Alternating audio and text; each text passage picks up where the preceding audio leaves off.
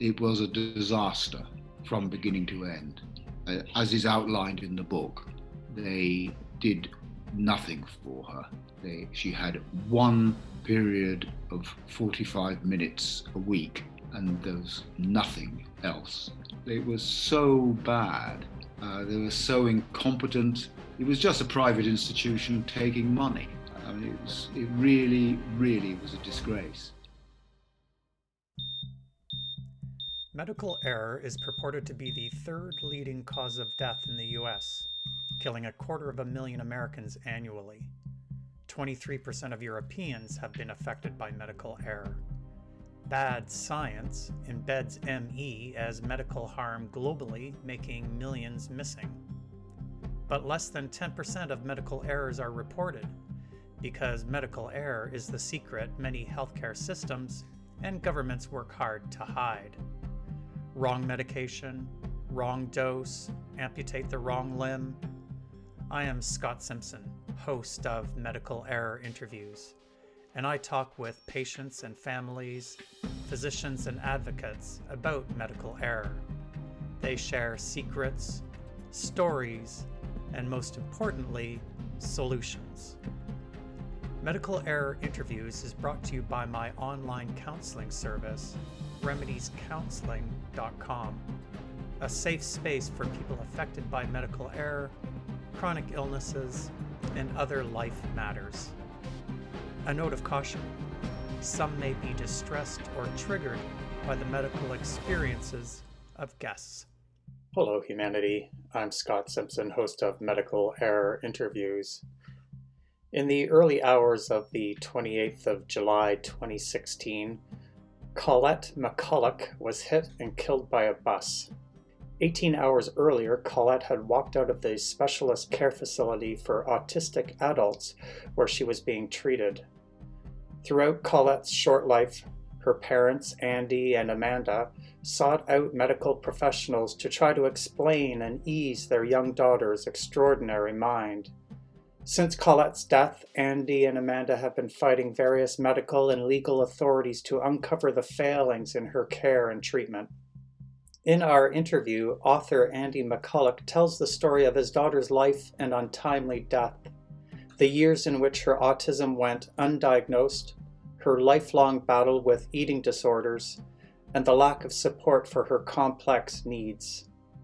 In spite of these challenges, Colette forged a path to university to pursue her passion for literature and to have her writing published. Over the past year, Andy and Amanda have written a book about their family's experience with the healthcare system, and they titled it Why Can't You Hear Me? It includes some of Colette's writing, where she articulates her experiences grappling with a world forever at odds with her. With this book, Colette's dream of having her words published has come to fruition. Colette's story is ultimately a call to action and a message of hope for a future in which autistic people will be better understood, appropriately cared for, and able to flourish. You can support the podcast by subscribing on iTunes, Spotify, Podbean, and all of the major podcast platforms. You can also support the podcast by becoming a monthly patron. Premium patrons get access to video versions of the podcast interviews. Simply go to patreon.com slash medical error interviews to become a monthly patron of the podcast. And if you need the support of an experienced counselor for dealing with your own medical error and or living with complex chronic illness, you can book an online video counseling appointment with me through my website at remediescounseling.com. Now, here's my interview with Andy McCulloch, and a word of warning as always that some folks may be triggered by Andy's experiences with the healthcare system. Awesome, thanks. Thanks, Andy. So, my first question to you is the same first question I have for all of my guests. Where did you grow up and what was your childhood like? Uh, I grew up in Scotland. Uh, I don't have a Scottish accent now, but because I went to school in England. But I was born in Scotland in the town of Ayr, which is the home was the home of uh, Robert Burns, who is quite a well-known, famous Scottish poet. And I grew up on a farm. My dad was a farmer. He had been a pilot in the Fleet Air Arm, and the Fleet Air Arm is a branch of the Navy. It's the Air Force of the Navy, really. He'd been a pilot instructor and a pilot uh, with the Fleet Air Arm and indeed with a civil airline called Scottish Aviation. He then retired because he was too old to fly and became a farmer. He was a well meaning but not very good farmer. He made a he made a good life for us, but it was uh, always running downhill, and it was a tough tough road because he wasn't really a farmer, which my mother knew and tried to explain to him, but he he wasn't given to that. He he was an interesting guy. He was a romantic farmer, but not really a practical one. I moved south for some reason. uh, with the school I was at, I was pushed into doing some acting. Decided, in fact, I, I was given, you know, I was made to do some acting as a punishment because I behaved rather badly, and it was meant to be service to the school. And in fact, I really enjoyed it, and I got off on it, and uh, I went on to do a number of plays there, and then I, I went on to become a professional actor, and which then developed into becoming a professional writer uh, for TV and theatre and film. So that that's been my career, uh, and that that took me south to London. And in my adult life with my family, we lived in London, or briefly we lived for about five six years in France, uh, which I like very much. I'm very fond of France but now we're back in London. Okay, so yeah, I didn't expect your personal story to go from farm boy to actor to writer. So that was a bit of a surprise. Uh, but we're here to today to talk about your family's, how your family's life intersected with the healthcare system and the book that you that you wrote and it's going to be published quite soon. So take us on that journey. When did that start? We have two children, Amanda and I. Uh, our older daughter, uh, Chloe, who's we had, I guess you could say, as parents, the easiest ride you could have. She was she was always very easy, fitted in with things. She didn't have problems. Very bright. She's now an editor of a magazine in London. Has three children of her own. So she's very centered, very sorted out sort of person really you didn't you didn't run into of course we had you know the usual rows you have with teenagers etc but but not a lot i mean she really was pretty centered. Our younger daughter arrived, and she was the opposite from the beginning. Colette was always, you always felt you were on the edge of something. She was a magnetic child. You sort of, you, your attention was just drawn to her. Uh, and it didn't seem to matter what it was. She would always, people would always look to her but she's had problems at school from very early on. She was dyslexic. She had re- real, really bad reading problems, then be- developed obsessive compulsive disorder. She couldn't go into certain places. She had to go through certain routines. She developed an eating disorder, anorexia nervosa. She was highly intelligent, but couldn't relate to other people, couldn't relate to uh, her peer group. She never had many friends. She'd have one close friend sometimes, but never, never many. And so she started to really struggle at school. Academically, she was fine, apart from mathematics. She could never get a hold of that. But she was academically very good, but she couldn't socially, she just couldn't interrelate with people. She always felt different. Now, we battling really most of the time with her anorexia, which is an, I don't know how much you know about anorexia, but it is an awful illness. It affects the whole family. Yeah, so for people who aren't familiar with the term anorexia nervosa, what is that?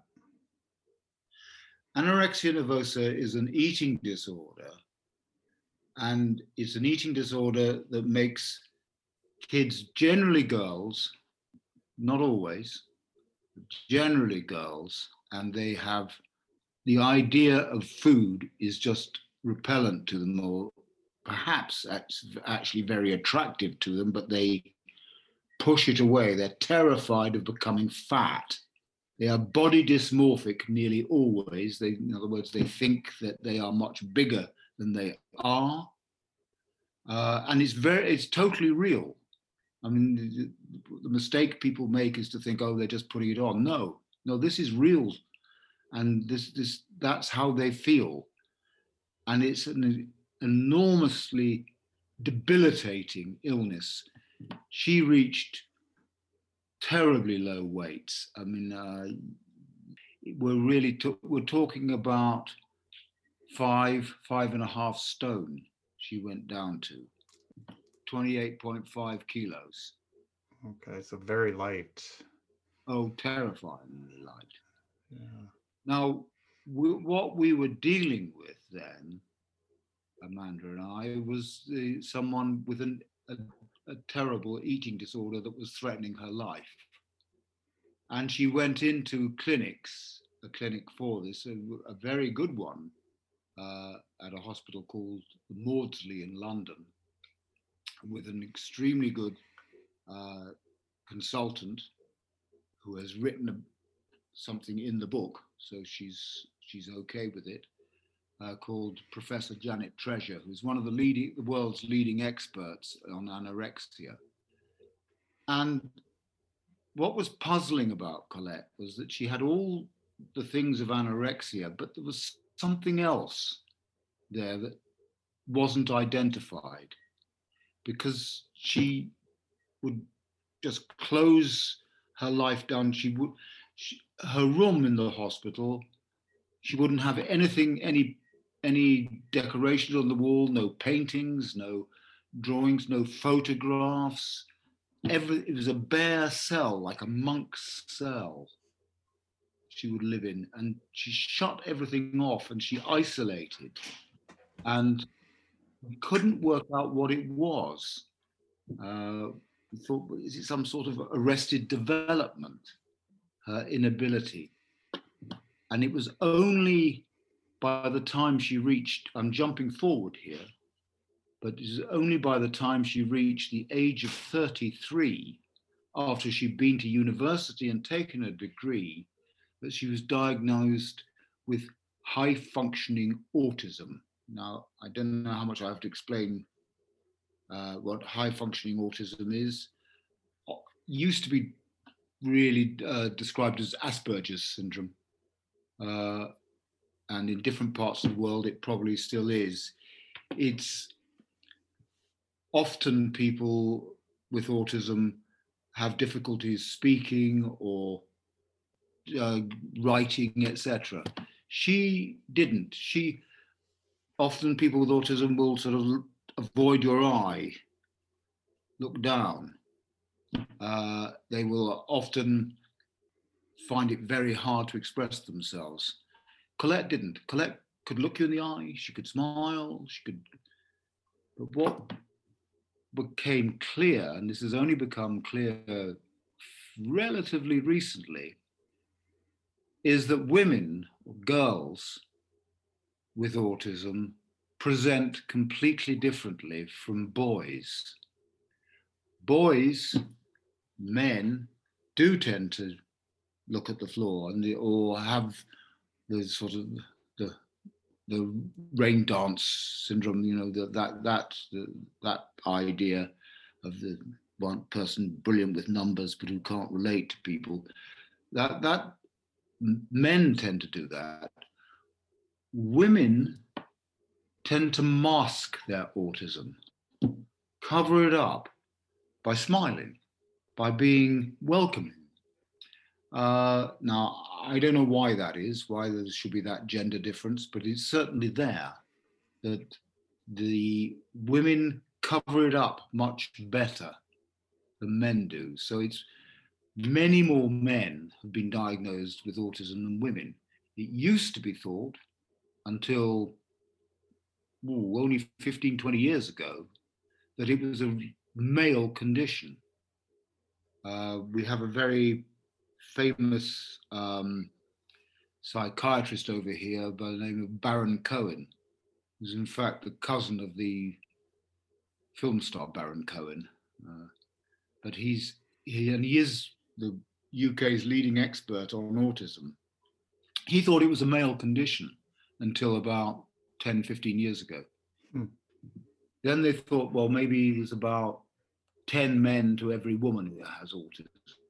They now realize that it's probably more like two men to every woman who has autism. And it's my suspicion that it's actually equal by the time we identify uh, the women with autism, we will realize that that is the case.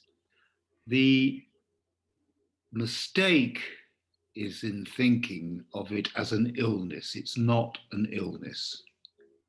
It's a condition whereby people see the world in a different way. We go to a film, go to a movie with Colette, uh, and Amanda and I would go with her. And we'd come out after the film, and it was as though we'd seen completely different movies. What she'd got from it and what we'd got with it were completely different things. She just saw things differently. Her own writing is extraordinary. Now, she all the writing, I use a lot of her own her writing in the book because it's it's well, it's brilliant actually. It's it, but it's what it does is it really does sum up the autistic condition in the way she writes. But we didn't know she was autistic when she wrote that stuff. She didn't know she was autistic. But you read it and you read it now, realizing, and you think, this is so obvious. She just couldn't relate to other people and she didn't understand why they couldn't relate to her. And well, she spent her, spent her whole life feeling different and on the outside. So that that was really what happened. And she was 33 by the time she was identified as being on the autistic spectrum. And by 35 she was dead. Oh by 35 she was dead. Yeah. Uh, okay before we go there so when yeah. colette got the diagnosis and your family got that sort of insight into what was happening in her experience in life how how was that diagnosis? Some folks would find it a relief other folks would find it tragic? She well our reaction and her reaction were different. Our reaction was thank god we've we've identified what we're dealing with here because we just didn't know we've been struggling i mean all the time she was at university taking a degree in English, she, she was going through a very difficult time socially. And we had no idea why. We thought, this is exactly what you wanted to do, was to go to university and study English. And I mean, she loved English literature. She, she read, I mean, she'd read Milton, she'd read Shakespeare, she'd read all the, these great writers, and she could write about them brilliantly at the same time, she couldn't actually have a conversation with a fellow student. She could read all that Chaucer and she could read uh, all this stuff. She couldn't, but yet at the same time, she was very attracted to reading. Uh, I, I, don't know whether it probably doesn't make any sense to you in the States. Hello Magazine, which is a, the, in my opinion, awful, trashy paper about celebs. Uh, she adored that, absolutely adored it. But she could then go and read Dickens uh, and adore that uh, without any problems. She could, she, but she couldn't make friends. So for us, getting the diagnosis originally, I didn't agree with it because uh, uh, both Amanda and I felt that I'm not. I've got a nephew who was diagnosed as Asperger's. He's a he's a bright kid, and he's but he he has the classic look at the ground, doesn't talk to you, never meets your eye, classically autistic. But he's bright. I mean, he's a bright guy. He's he's at university now, um, and I thought, well, autism that that's what he's got. It's nothing to do with what Colette's got, because she's sort of open, la, bang, she's there you really know when she walks in a room, you know who she is, and and she can meet your eyes and all of that. But it was only as it was gradually explained to us what autism in women meant as opposed to autism in men, then we began to realize, and that for us was something we thought, okay, we can go somewhere with this. For Colette, she hated it. She hated it. You're, she just thought, you're going to label me, you're just labeling me as this. Uh, I'm not this, I'm not like that, I'm not like Rain Man. I'm not, you know, don't give me this. Don't, don't tell me I'm this. Uh, and she she found it very difficult to deal with the idea that she had this condition and what she hated, she'd always hated being different. Way back when she was dyslexic and she couldn't read, and she had to be learn to read a, a different way. Um, I, am not sure how they teach reading in the States at the moment in the elementary schools, but uh, at that time in the UK, they taught reading by word recognition. So you un- got the shape of the word and that told you what the word was. Now they've gone back to teaching it in phonetically, so cat, cat. Uh, so you begin to get that.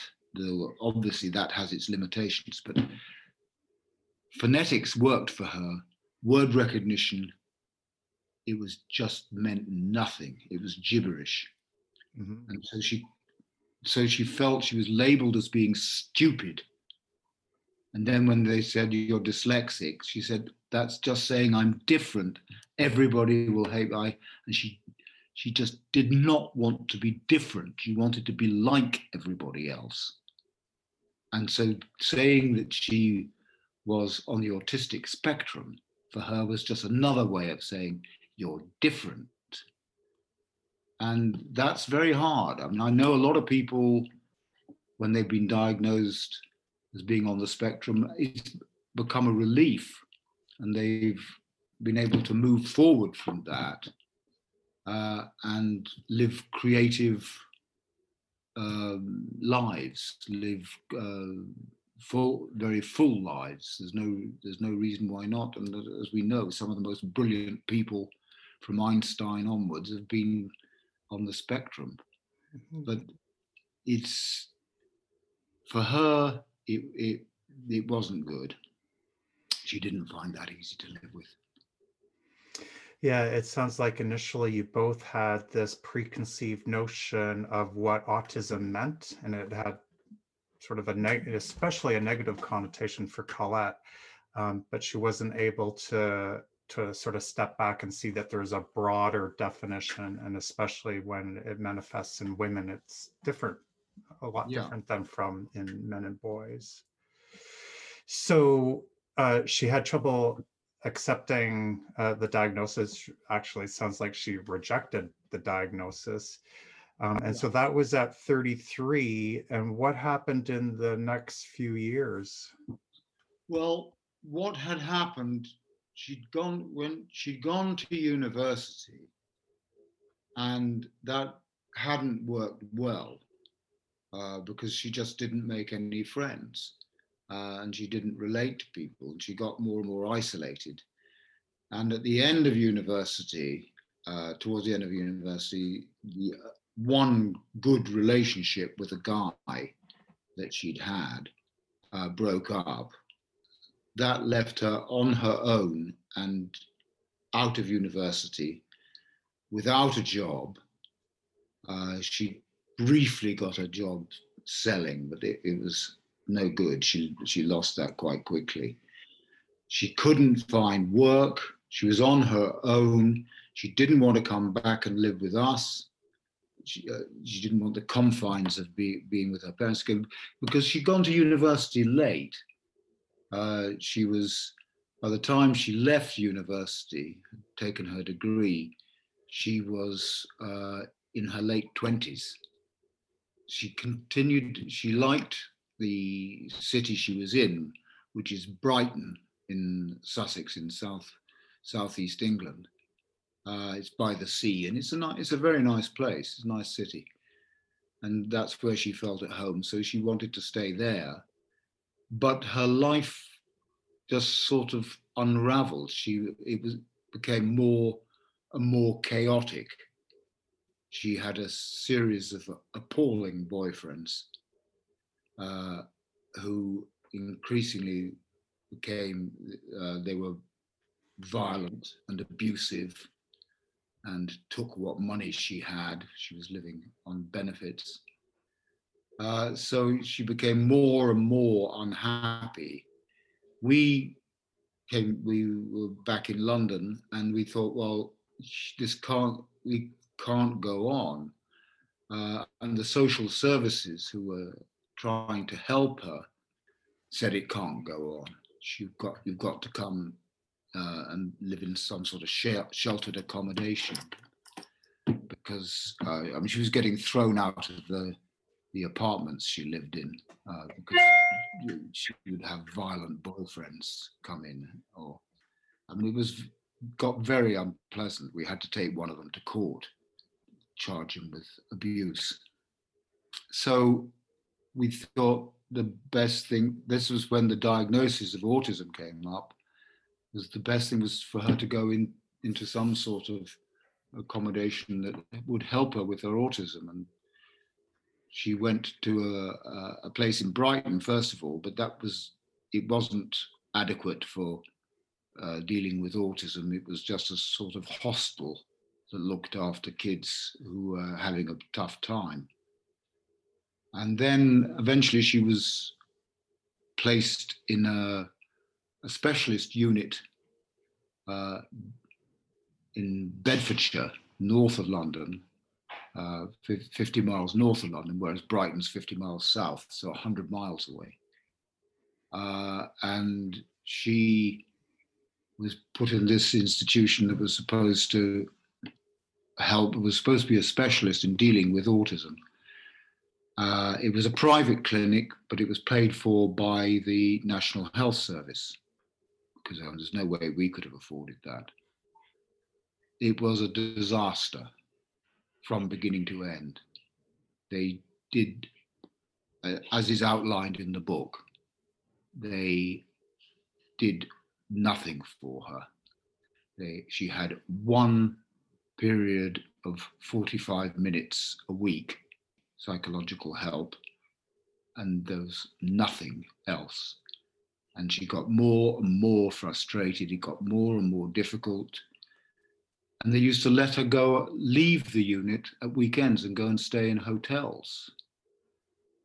Uh, it was just extraordinary. They was they were so bad. Uh, they were so incompetent, and it was just a private institution taking money. Uh, I mean, it was it really, really was a disgrace. Uh, we eventually got to the point where we, along with the local health people, we tried to find another placement for her. And she was a, a, about to move to another placement. Uh, but she had already once jumped off a bridge into the river. But on the occasion that she died, uh, she'd been out, she'd been out of the clinic for 18 hours when she was only supposed to have been uh, out for four hours. And she came back at uh, 2.30 in the morning, walking on a large road, and she was run over and killed by a lorry. Um, and that was just, we had been begging them to keep her safe until she was moved to her new placement. She had a new placement somewhere which looked a lot more hopeful. And they just didn't do it. They did nothing. So there's been an inquest, uh, which is the half, uh, about a third of the book is about the inquest, the investigation into what went wrong. But normal law in England is adversarial. But uh, largely, someone is accused of something, they plead innocent, they have a defense lo- lawyers team and, and a prosecution team, and they argue it out, and a jury makes up their mind. On an inquest, it's run by a man called, or a woman called a coroner.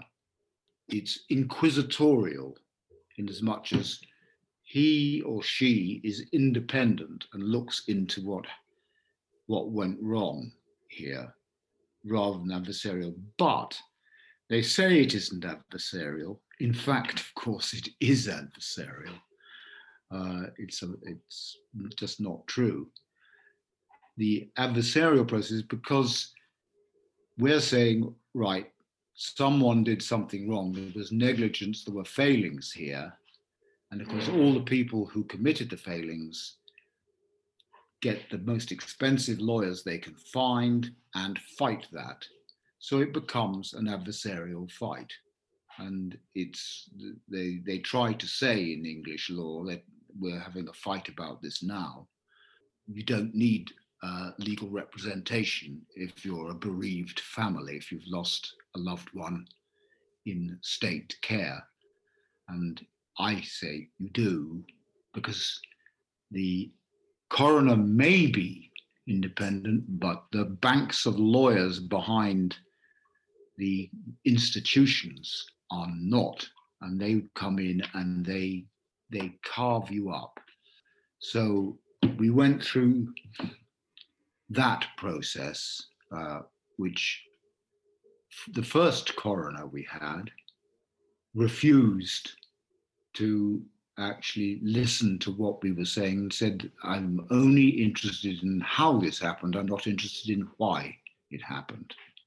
It's not, I don't, I don't propose to look at that. And I don't want any, and I don't want you interfering. I don't want any shouting in the court. I mean, he was talking to two people in their 70s. I mean, what do you think we are? We're hooligans. Unbelievable. So we had to take him to High Court to get rid of him, uh, which is all all in the book, uh, and that that that's quite takes quite a lot to do because coroners have a lot of power, and in the end he recused himself, admitted he'd shown bias against us, and got out. And we got another coroner who was excellent. I will be so the you got a, a new coroner in charge of the inquest, and where are you in that process now? We have held the inquest. The clinic, uh, stroke care home uh, that she was at had been found uh, to have committed many failings that they had to put right.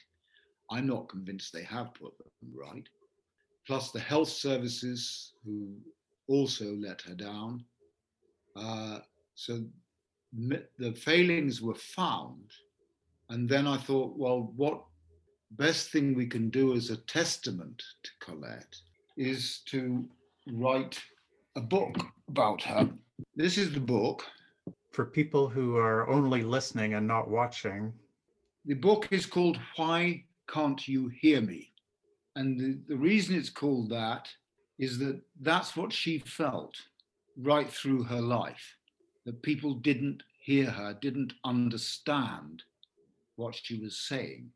But it's also called that because why can't the law and the medical establishment hear us when we're talking about what autistic kids need and how they should be listened to, not told what they know, but listen to them. Listen to what these people are saying. Listen to what women like Colette were saying. She wrote fantastic stuff. your point about that the medical system and and the larger political system need to actually listen to people living with autism because those are the ones who can tell you what it's like and what their needs are. Yes, they are the people who can tell you.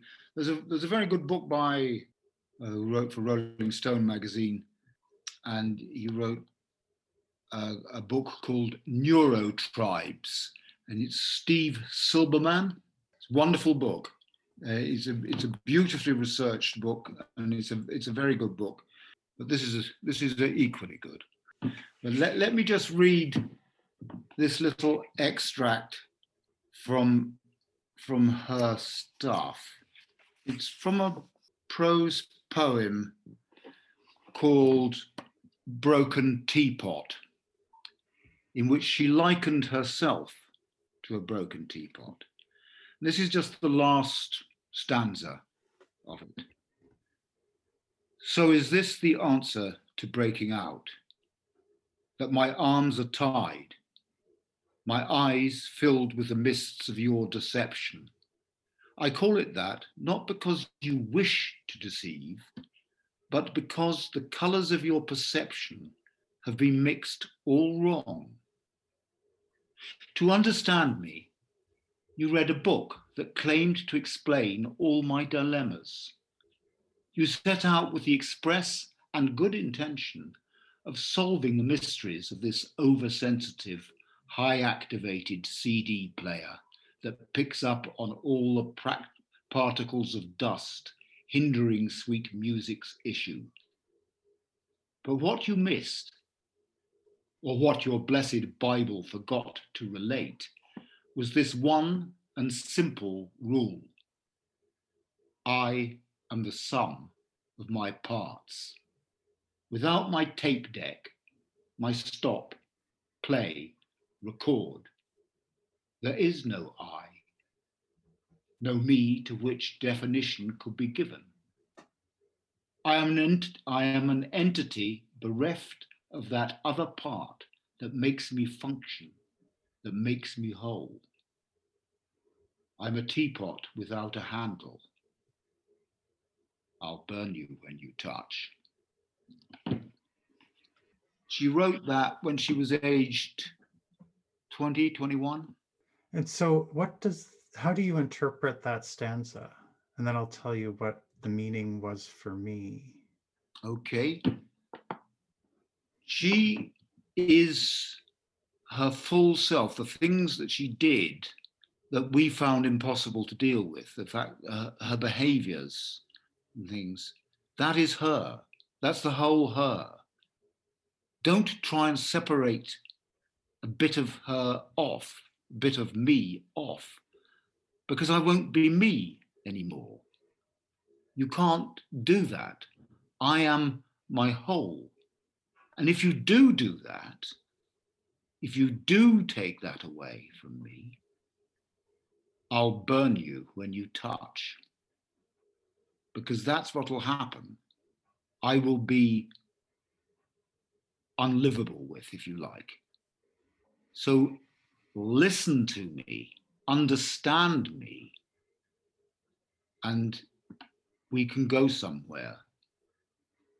But don't think you can just do this to me, tell me to do that, and expect me to continue to function. Right. Okay. That's what I get. I don't know what you get. Uh, the part where she said that uh, part of her was missing. Yeah. To me, that felt like because she had prefaced that by saying that she was a whole person. Mhm. So for me, that represented that society had said there's something missing about you. This was the messaging she gets back from society. So there's that conflict between she knows she's a whole person, yet society saying, we're missing something, we're not understanding, we're not hearing you. Yes, I think that's true as well. I think that's true. So often uh, with my counseling clients and often with my podcast guests, there is a sort of a process where they've had this traumatic experience, medical error, obviously, because that's what we talk about. But often there's also this growth where they make meaning out of their experience. And it sounds like this book for you is potentially making meaning out of Colette's experience. I think it's an attempt to do so. Yes. Uh, how successful at this stage, I don't know. Uh, for, for eh, successful in terms of making meaning for me, uh, and how successful the book is, well, that's for others to judge.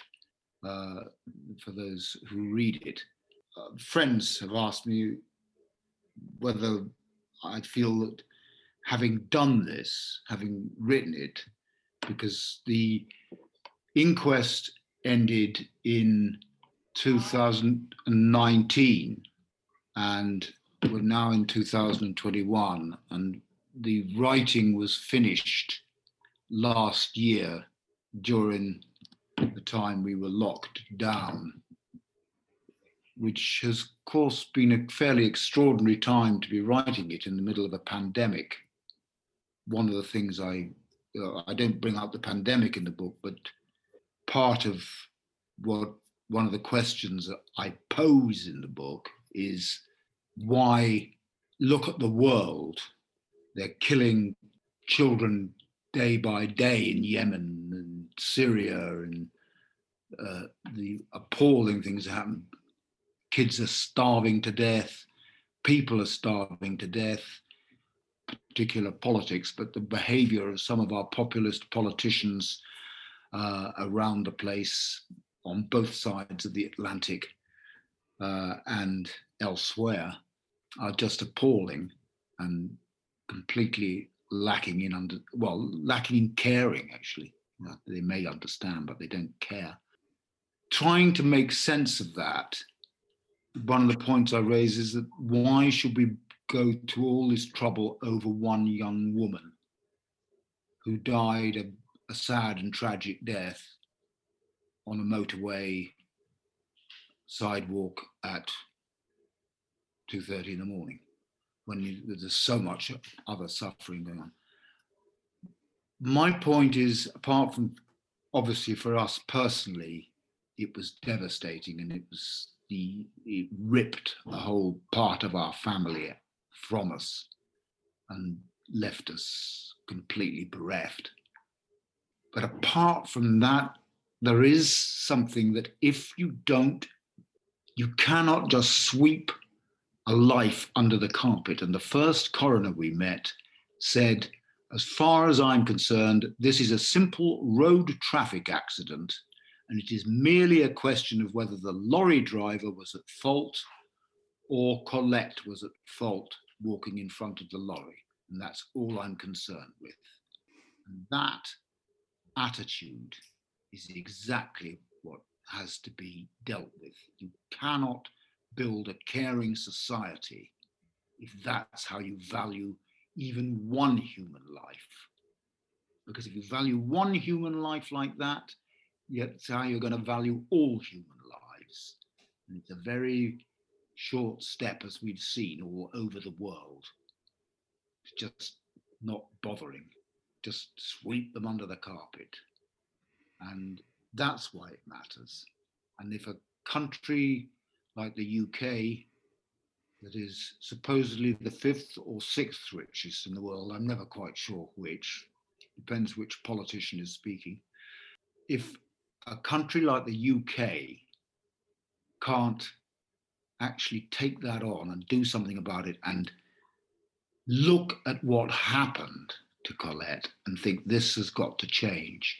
Because I think you'll find we have come across since Colette's death so many bereaved families who have lost loved ones, often children, but not always. Bereaved families who are left with no explanations of why their loved one died. And that is not acceptable because unless we know why these deaths in care take place, we won't stop them happening. We have to know why they happened. And that's really the purpose of the book is that and a testament to her, to Colette, because use a lot of her writing and a lot of her artwork in the book. And it's a testament to her that she lived, she was here, she's not swept under the carpet like that guy wanted to do. And that's that's that's why at the end of the inquest, when we got more or less the result we wanted, not entirely, because I, I don't think it went, I don't think the judgment went far enough, but almost entirely got got what it deserved. We felt that we had to put a statement down, a testament to Colette and a testament to all these kids, autistic kids, that their life opportunities must change. And that will only happen, will only happen if people start listening. And that's why can't you hear me? That's the reason. Wow. Yeah. When you ask that question, why does Colette's story matter? Why does one person's story matter? And then you go on to tell about how it's really because it explains what's wrong with the system. Yeah. And the other thing that I really took about what you just said is that uh, even though Colette felt like it was really hard for people to hear her, why can't you hear me? Now that her voice is in the book, it's hard for people not to hear her. Well, if they read the book, yes. There's this there's a type of permanency to it now. Yeah. Yeah. I mean, we thought about that. We thought of a lot because both Amanda and I have worked in the media. Um, Amanda was an actress and I, I, I was an actor. And we thought about trying to make it as a, a documentary film. And we thought, no, actually a book. She loved books and she wrote well, and her art is there. And to try and make a documentary with someone playing her just seemed wrong. It didn't seem the way to go. And a book is there, and hopefully, hopefully it will get out there. Hopefully, yes, absolutely. So uh, we're recording this on April 12th, and it'll be a couple of weeks before I get to publish it. Uh, when does your book come out, and where can people find it? The book comes out uh, on the 21st of this month. Uh, it's available bookshop.org. Do it here. Uh, I think I saw it listed on Amazon. It is, I was going to say, it's listed on Amazon. Uh, so if folks wanted to connect with you on social media, we connected on Twitter. So I can put your Twitter handle in the show notes as well as the connect the links to Amazon and to the bookshop. Are there any other social media outlets that folks can connect with you on? I, I'm on Facebook. So I'll include that link too. It's under Andy McCulloch. Okay, so they should be able to find you that way. You should be able to find me, Andy, Andy McCulloch. It should, it should be easy enough. Okay. Awesome. So thank you so much, Andy, for sharing your story, your family story, and for for getting this book out there. Um, it's important that people know about autism and that people know about how the system doesn't really respond in the way autistic people need. Um, and the other thing that comes to mind, because I meant to mention this earlier, is that I was told by an autistic person that when you meet one autistic person, you've only ever met one autistic person. They're that's, all different. That's absolutely right. Uh, Steve Silberman makes that point very strongly in his book Neurotribes. Uh, and he's absolutely right. You've met, you meet one autistic person, you've met one autistic person. We progress in understanding these various conditions. We're all on the spectrum somewhere, and it's it's not a it's it's not divided. Oh, he's autistic, she's autistic, she's not autistic. It's the, there's a whole lot of stuff going going through this. I, I think people will understand that more and more. And another thing that I, I meant to mention way back, I just said that Colette suffered from anorexia nervosa. She did. Uh, when she was being treated for anorexia nervosa, uh, at uh, the Maudsley Hospital in London. At that time, there was no connection between that and autism. They now know, and one of the people who's written one of, uh, a preface to the book, Professor Will Mandy, that up to 40% of girls with anorexia are on the autistic spectrum.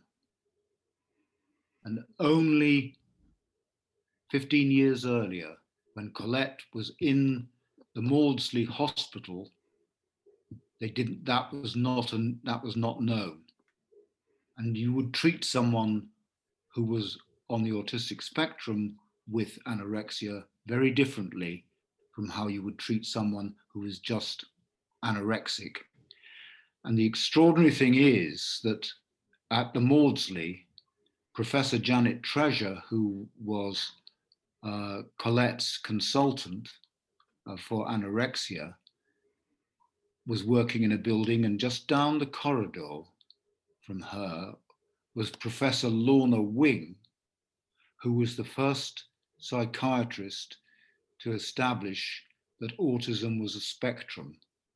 And she did what was called the Camberwell study, where she looked into 10,000 people across Camberwell area of London and established that the uh, autism was not just an illness or a condition, it was a spectrum that people were on. And those two women were working only a matter of meters apart from each other and the hadn't made the connection yet. They were both brilliant, but they hadn't connected the fact that, yes, anorexic are often on the autistic spectrum. And it's not entirely surprising because there are a lot of other conditions that go along with autism, uh, like gender dysphoria, uh, and which is, I don't think is entirely surprising because if you feel you're different and you're autistic, possibly one of the things you feel is wrong about you is your, your gender identification, that it's not a big step to go to go in that direction. So there. Uh, I, I wonder if that gender dysmorphia, which dysmorphia pathologizes, but being neurodivergent may just mean that gender identity doesn't manifest in a binary situation. Yes, uh, yeah, despite all the technical terms, that more or less makes sense to me. we have much to learn about neurodiversity and autism in the spectrum. Massive amount, absolutely massive amount. For sure. Well, thank you, Andy. This has been so edifying for me, and I'm sure lots of folks would be edified as well. Well, a big thanks to Andy for sharing his family's experience with the healthcare system. Thanks for listening to the podcast. Be kind to yourself, be kind to others. You can support the podcast by subscribing on iTunes, Spotify, Podbean, and all of the major podcast platforms. You can also support the podcast by becoming a monthly patron. Premium patrons get access to video versions of the podcast interviews simply go to patreon.com slash medical error interviews to become a monthly patron of the podcast. And if you need the support of an experienced counselor for dealing with your own medical error and or living with complex chronic illness, you can book an online video counseling appointment with me through my website at remediescounseling.com.